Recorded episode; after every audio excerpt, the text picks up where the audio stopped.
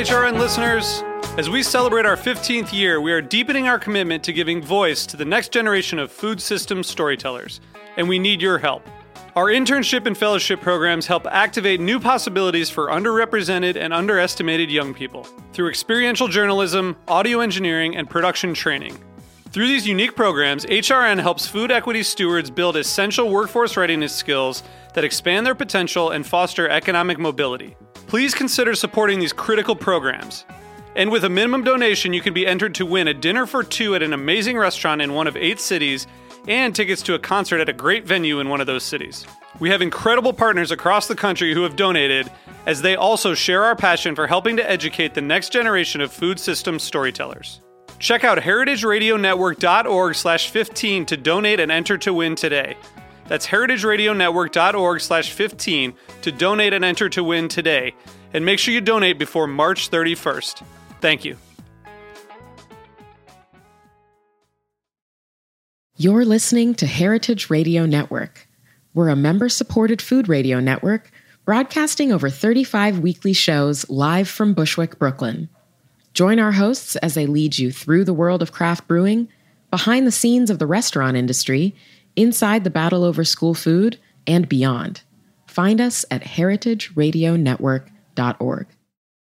This is Sam Benrubi from the Grape Nation.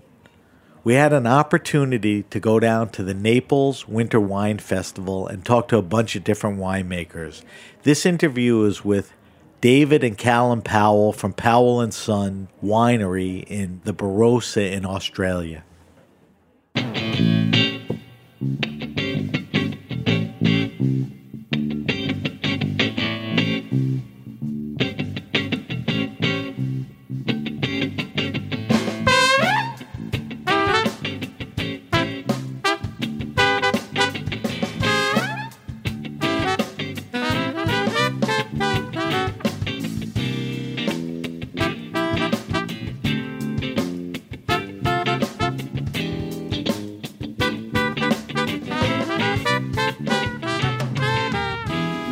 Welcome to the Grape Nation on the Heritage Radio Network, your weekly wine journey. We are at the Naples Winter Wine Festival, benefiting the Naples Children and Education Foundation. Our guests are David and Callum Powell from Powell and Son Wines in the Barossa Valley in Australia. I'm excited to have these guys on because they're doing some great stuff and making some incredible wines. And I want to welcome David and Callum to the Grape Nation. Thanks for coming on. Pleasure. Thanks for having us. I think it would uh, be a good thing if you guys spent a few minutes with a little background in history. Now, David, I know you know you started as a lumberjack in Scotland. I mean, we could buzz through that quickly, but Yeah. you know, let's get to the wine thing and talk Well, about that, that. that, that, part of it was important because that's actually where I met a little Scottish girl who become Cal- ended up being Callum's mother. So Who became your wife? yeah, right? so at the end of the day, that's um, probably you know where it all began in a way. So anyway, went home, ended up starting Torbreck. Long long story short, um, ran Torbreck for twenty odd years. What? ju- just context. What year did it start? Uh, well, officially, the first wines were released in uh, 97 from the 95 vintage. Started the business about 92. Right. Getting vineyards, making wine, stuff like that. Um, then, some years later, uh, 2013, I left, uh, left my own company. It's a long story.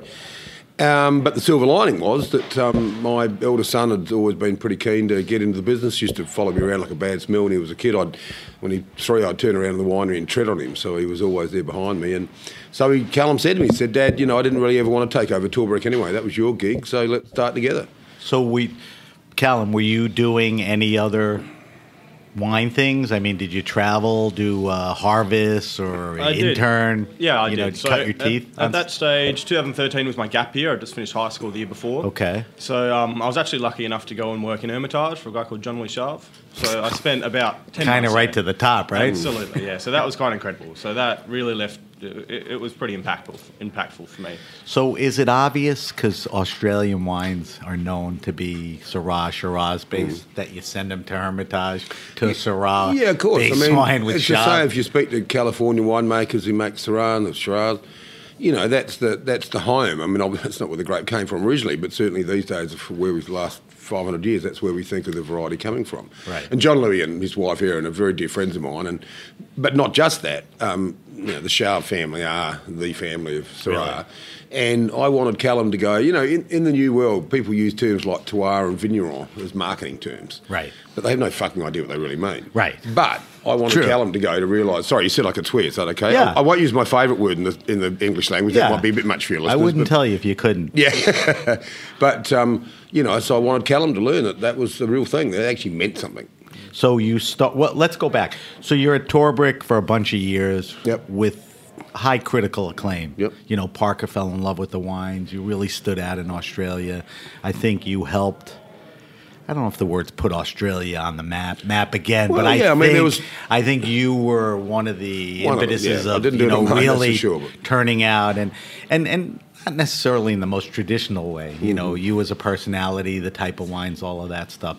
So, like you said, that comes to an end.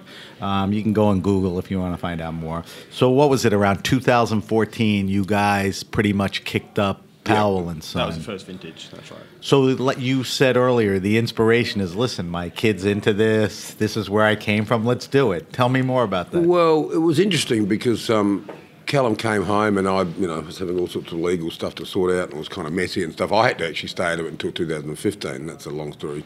I won't bother going into. But, um, Everything's a long story oh, with you. Oh, God, trust me. I, I don't know what I did in my former life. Trust me, I must have killed someone's cat or something. But I, um, uh, you know, when- when Callum came to me, he didn't just say, you know, Dad, let's do something together. He said, I'm not just coming for a ride, I want to be an equal partner in this.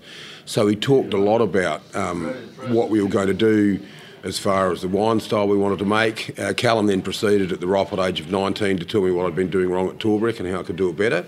And trust me, he's probably one of the few people on the planet that's actually told me that sort of stuff and lived to tell the tale. But he was right. You know, he talked about the freshness of the wine, how we could, the elevage, how we could age the wines, how we could do it differently using larger format oak rather than Good, small oak. new, that fresh, sort of different stuff. perspective. Absolutely, absolutely.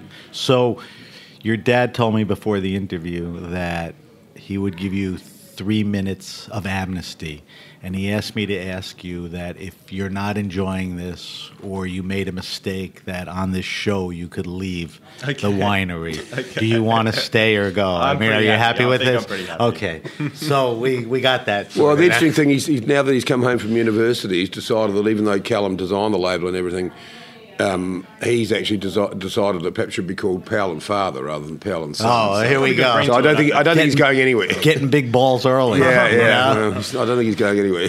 All right, so let's let's talk about the wines. I mean, um, is it fair to say you guys are Rhonists? I mean, a lot of the wines that you make are Rhone var- Yeah, well, we are. It's it's a sort of very strange coincidence. I mean, the Barossa Valley originally was planted to make wine, make fortified wines. That was where our industry Right. came from in the 1800s to supply the English market, which was we were still a colony. So it just happened to be a very happy coincidence that the, the most populous varieties planted in the Barossa, which is where the whole thing started for us, um, and for Australia as the fortified supply to the UK, uh, the varieties they planted were what we call Mataro and Vedra, Grenache. Right. Shiraz was actually the poor cousin, funnily enough, because it wasn't the best fortified variety, whereas things like Grenache and Shiraz and Were better. other ones were better.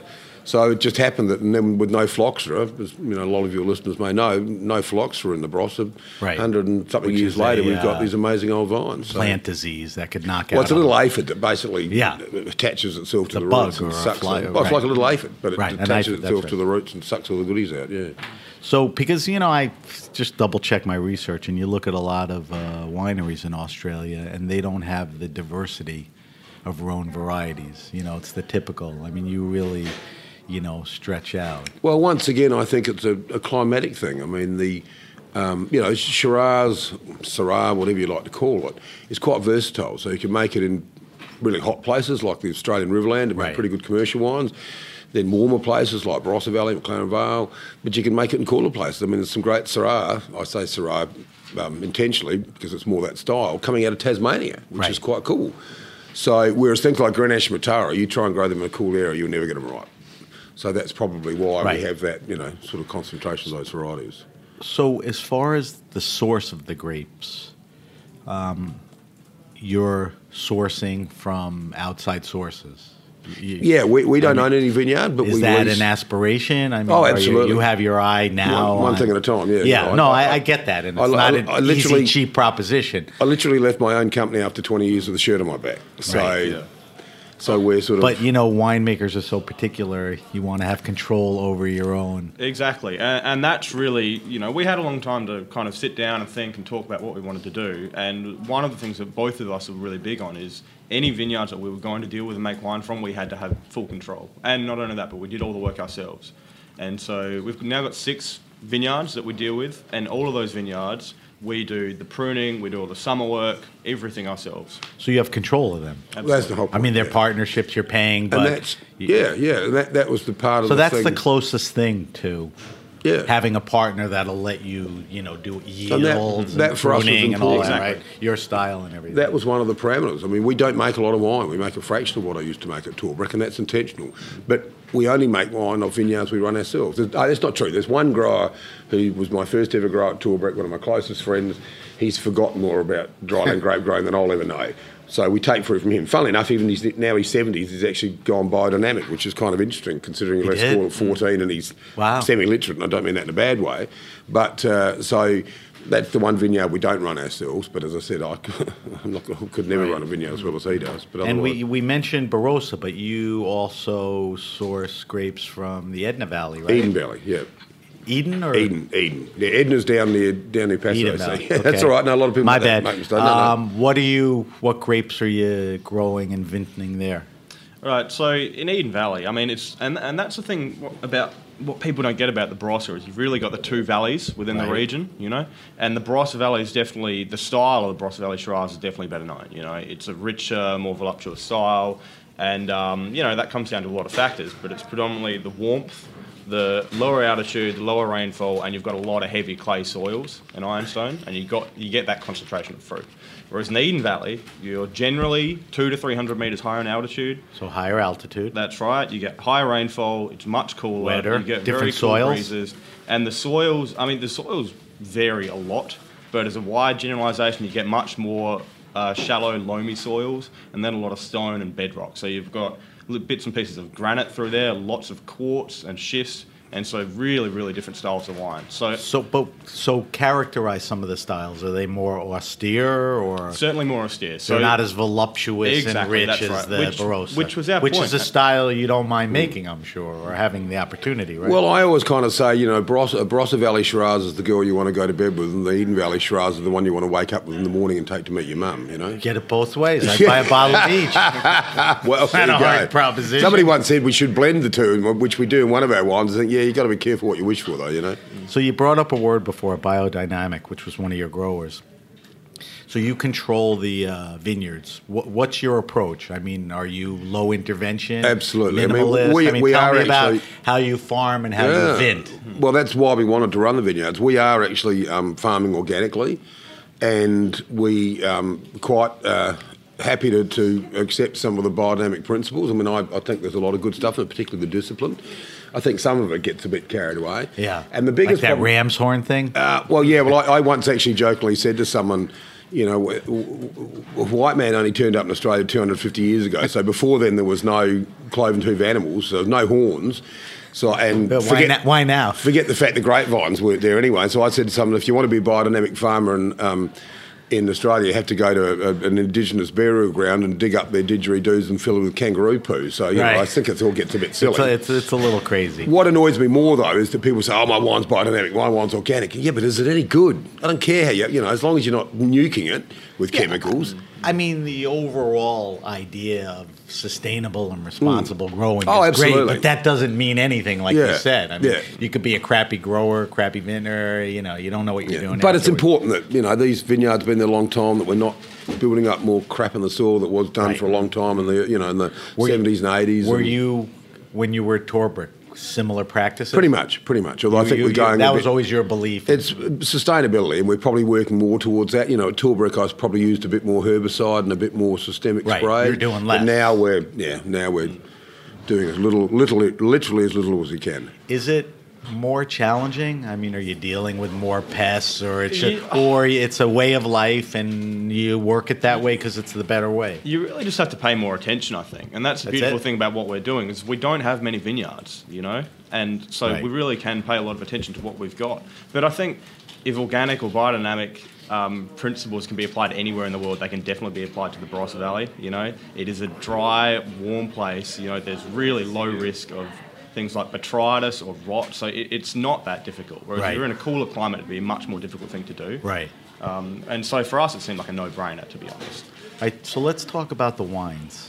The wines are called Powell and Son. You make some uber premium wines, you know, at the prices don't scare me or Yeah. other people because there's plenty of wines out there for more, and I'm sure the time and everything put into it warrants that. Talk to me about, you know, the wines that are coming to market or in the market.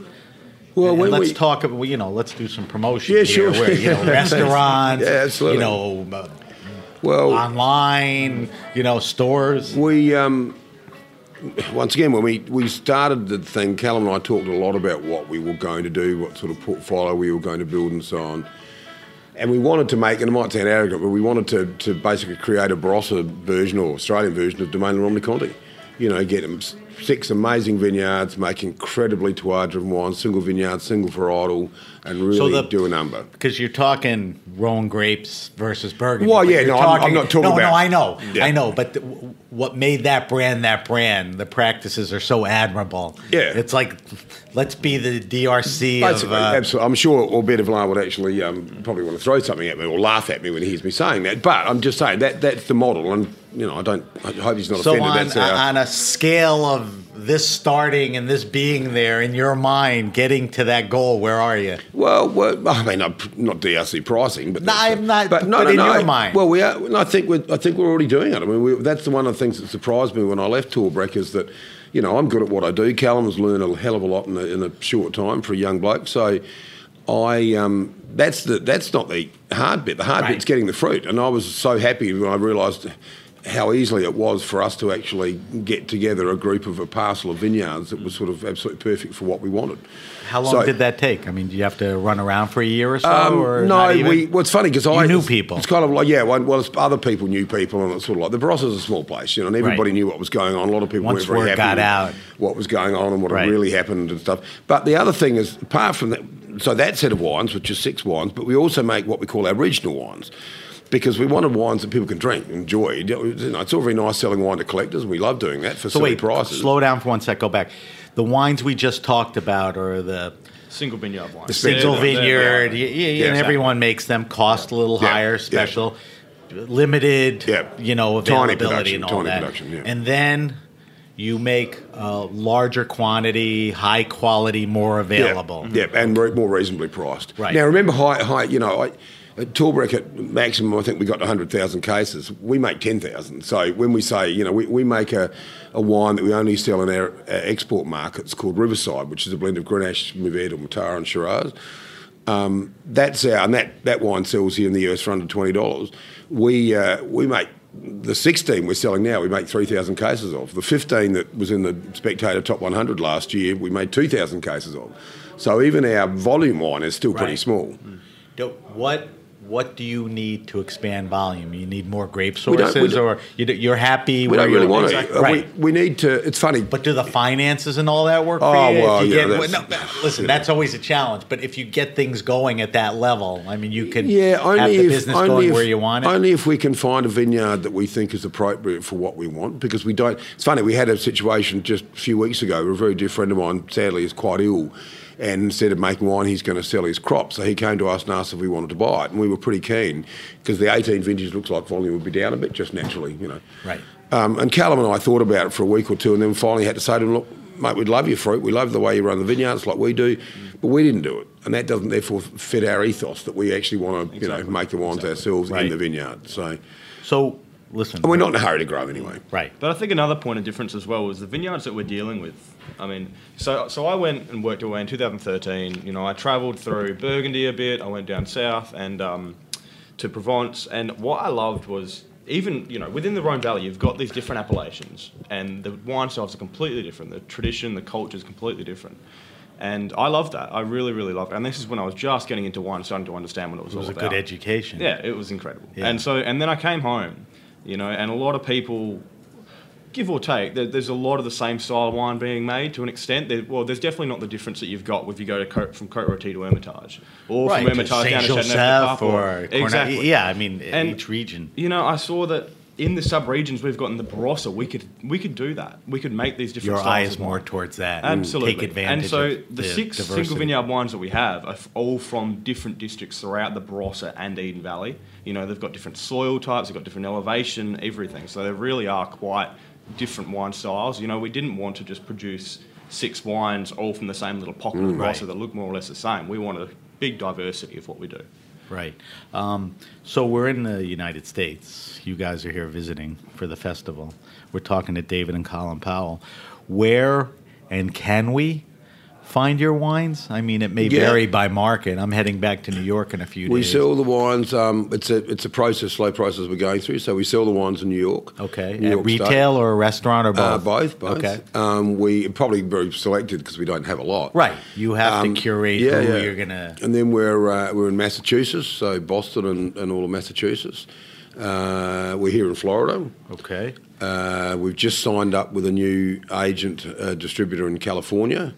Uh, only yesterday, funnily enough, you come to Florida and sign up with an old old friend of mine who's now in Chicago. So we've now got Illinois. It's all happening. And we're hoping to get Texas ne- next week. So, but that'll probably be it. You know, with Torbreck, I used to you be in won't be 46 able to states. handle right. Yeah, so we don't want to, and even you know when I, I, I the, the guy we met yesterday, an old old friend of mine, um, and he said, "Oh, how much volume? You know, I don't want you telling me how much you know you want all this volume to come into Illinois." And I told him, and he sort of just laughed. He said, "I'll take it all." He's sort of like, "Oh, that's it? Oh, okay, no worries." Yeah. Can I twist your arm a So, little? yeah, yeah, so- I'll take yeah. it. Where do I back the truck up? Um, I wanted to ask you this before I let you go. Um, Australia was very much in favor as a wine growing country, Yep. very popular here. You know, my perspective is from the U.S., even though it's you know a global thing. Mm-hmm. Very hot for a long time, and then it seemed like it fell out of favor. Oh, fell off a cliff. Tell me about A- it. and, you know, it's not a coincidence. I guess you know you leaving Torbreck, you know, and uh, it didn't help. But why? Why did the wine get so hot and fall out of favor? Was it quality? Was it marketing? no. Did it, Well, was it vented over the top? Or There's a, well, yes, there's a combination of factors. First of all, there was a lot of people chasing the scores, um, which I no- never did. Ironically, I always made the wines made I the wanted to make. you wanted to make? But there was a lot of people chasing the scores. There was a lot of those big, gloopy, syrupy, boring wines. A lot of residual sugar, intentional or added sugar for the North American palate market. Um, the scores just got ridiculous. Where too many wines got big scores, and it got to the stage where it just ended up being a, a carte blanche for everybody. But, but that's Parker style too. You know, he loved the big, voluptuous Yeah, he did, but he was loved- a big Rhone guy. but and he loved the my big- wine. I mean, Bob, no, I know. Bob, I Which is a lot of okay, time for. He- he everybody me. makes that same wine. I'm not, you got to remember, I'm not going to bite the hand that feeds me. Bob made me. Before Bob reviewed my wines, nobody wanted to know. Well, not nobody, but once Bob reviewed Torbreck, it was like off we went. That's but not- Australia did it to itself. You got to remember, Australia did it to itself. There was one guy in particular actually who did most of the damage. A guy called Dan Phillips, a company called the Grateful Palate, and he was making that. He was in cahoots with one of the guys, the guy called Jay Miller. And you know what? There was a guy in the New York Times wrote an article once about how Jay Miller had scored 90 of Dan Phillips's wines over 92 points, and Dan Phillips had one winemaker making all the wines. They just putting different labels on them, Ah, basically. that's a good story. And that really killed. That was that was the, fo- the straw that broke the camel's back. And then at the same time, we had the GFC. Right.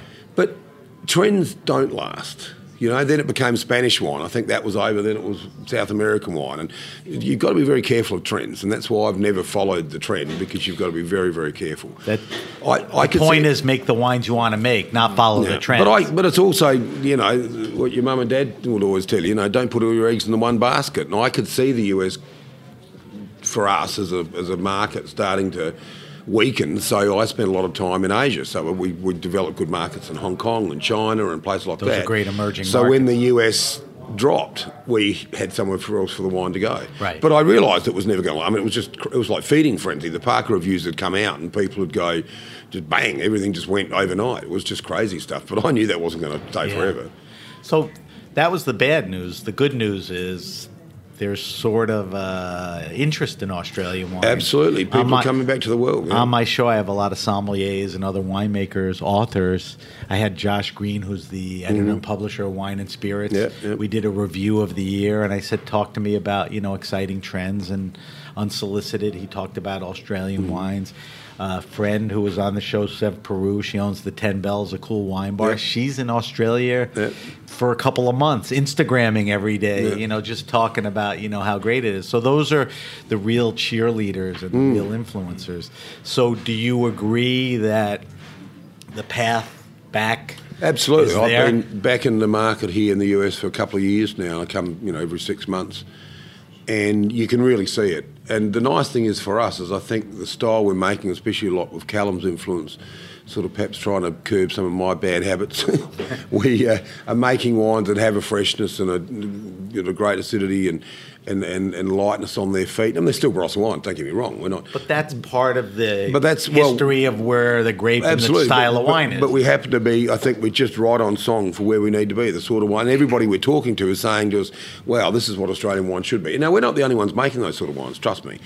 Something like the Barossa, it's a bit harder because it's a bit warmer. You've got to work a bit harder not to. That's the idea. Once upon a time, the Barossa was the easy place to get fruit ripe, make big wines and stuff like that. Now it's a place we've got to be careful that we don't end up Right. too big wines. It's one of those like Right. it can be, you know, damned if you do, damned if you don't. But it certainly is possible. So Right. Uh, you know, I've been on the website, Callum, and you know, it, it does a good job articulating, you know, your vision and what Good thing you're said that. He doing. wrote it. Yeah. Well, no, I, I, I, that's why I'm looking at him. Yeah. not you. Yeah, yeah, yeah. I'm you a probably don't even remember your password. Uh, Mate, I haven't even looked at it. But the pictures. so I I think we intrigue some people by having you guys sit here and talk about your wines. If they do want to jump on the website, tell me the address. Yeah, sure. It's just www.powellandson.com. And spelled out. yeah, Yeah, exactly. That's right. That's what it is. And all the wines are, you know, on there. The history talks about you guys, your vision, and all of that. So if you want to know more about uh, Powell and Son, um, David, I'm curious with you when you're not drinking your wines or or even wine or wine. What what else do you drink? Well, when I'm not drinking wine, I, I revert to my roots and drink rum and coke. So I'm a bit of okay, you know, that's what I'm looking but, um, for. which is why I'm feeling like shit this morning. 'cause I, drank, Okay. you know, I think I was still drinking rum and coke. Guy comes to a wine festival. I was still, I was still drinking based rum and coke, a, few Okay. hours ago. So you know, Yeah. but? Um, when I drink wine, oh look, from everywhere, I'll drink anything. I mean, You're- I probably don't have the curiosity that Callum has anymore because I mean I'm a bit of an old dog.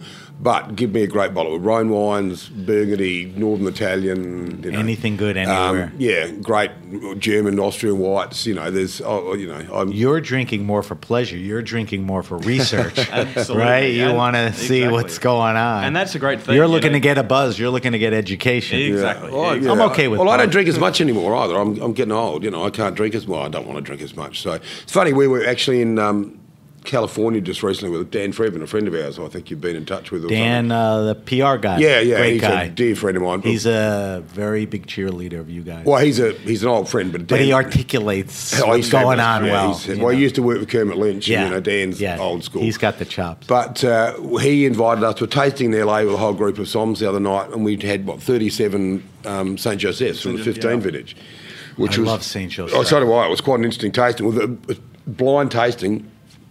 Usual thing, cheapest wine got number one. The most expensive wine everybody thought was crap. Don't Do you remember? no, I'm not going to say no. Yeah. But the interesting thing was, um, Callum and I tasting together, and we worked out it's the first time we've ever actually done that sort of tasting together. Really? Because I did it back in the day, and people used to ask me to show judge, and I said, no, that take the fun, that suck all the fun out of it.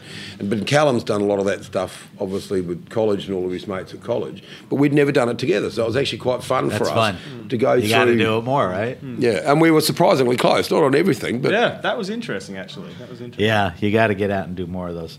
What uh, what happens after you leave the festival? I mean, are you staying in the states a little, We've- do some yeah, business, well, and then next head week, back? We're here in this area, around here in Tampa and so on, to do some sales stuff.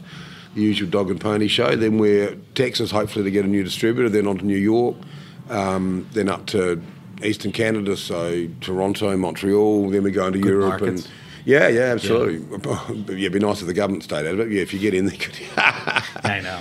But uh, and then we're on to Europe, and then stopping in Asia on the way home. So and hopefully we'll get home before harvest starts. Otherwise, one of the two will toss a corner. Yeah, with the way See the who weather's goes home. going at the moment, I'm not too sure. So, Excuse me. So you're not going to be back for a few weeks, it sounds like. yes, yeah, Okay. away for a little while yet. Well, listen, I want to thank you guys for sitting with me. I think the story is great. Um, I haven't had a chance to taste the wine. I, I, Well, come I- I won't me. be uh, disingenuous and say, "Oh, your wines are great," but you know, when I heard uh, you were here and you'd come on the show, I uh, you went into overdrive and you know got the story straight. And I'm very curious to taste the wines. I'd love to do that. So I wish you guys success, continued success. Hope to see you again. I don't know if and when I'm getting to Australia.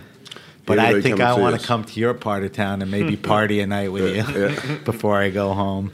Um, so we we've been talking to David and Callum Powell from Powell and Son Wines, and again we want to thank them. And you've been listening to the Grape Nation on the Heritage Radio Network.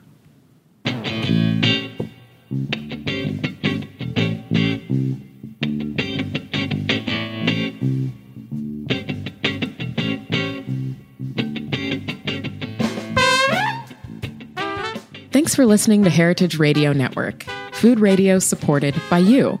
For our freshest content and to hear about exclusive events, subscribe to our newsletter.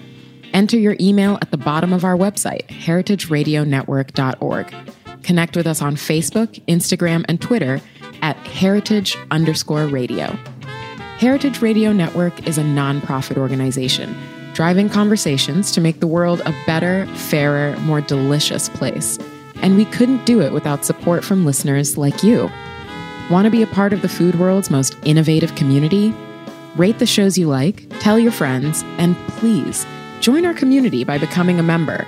Just click on the beating heart at the top right of our homepage. Thanks for listening.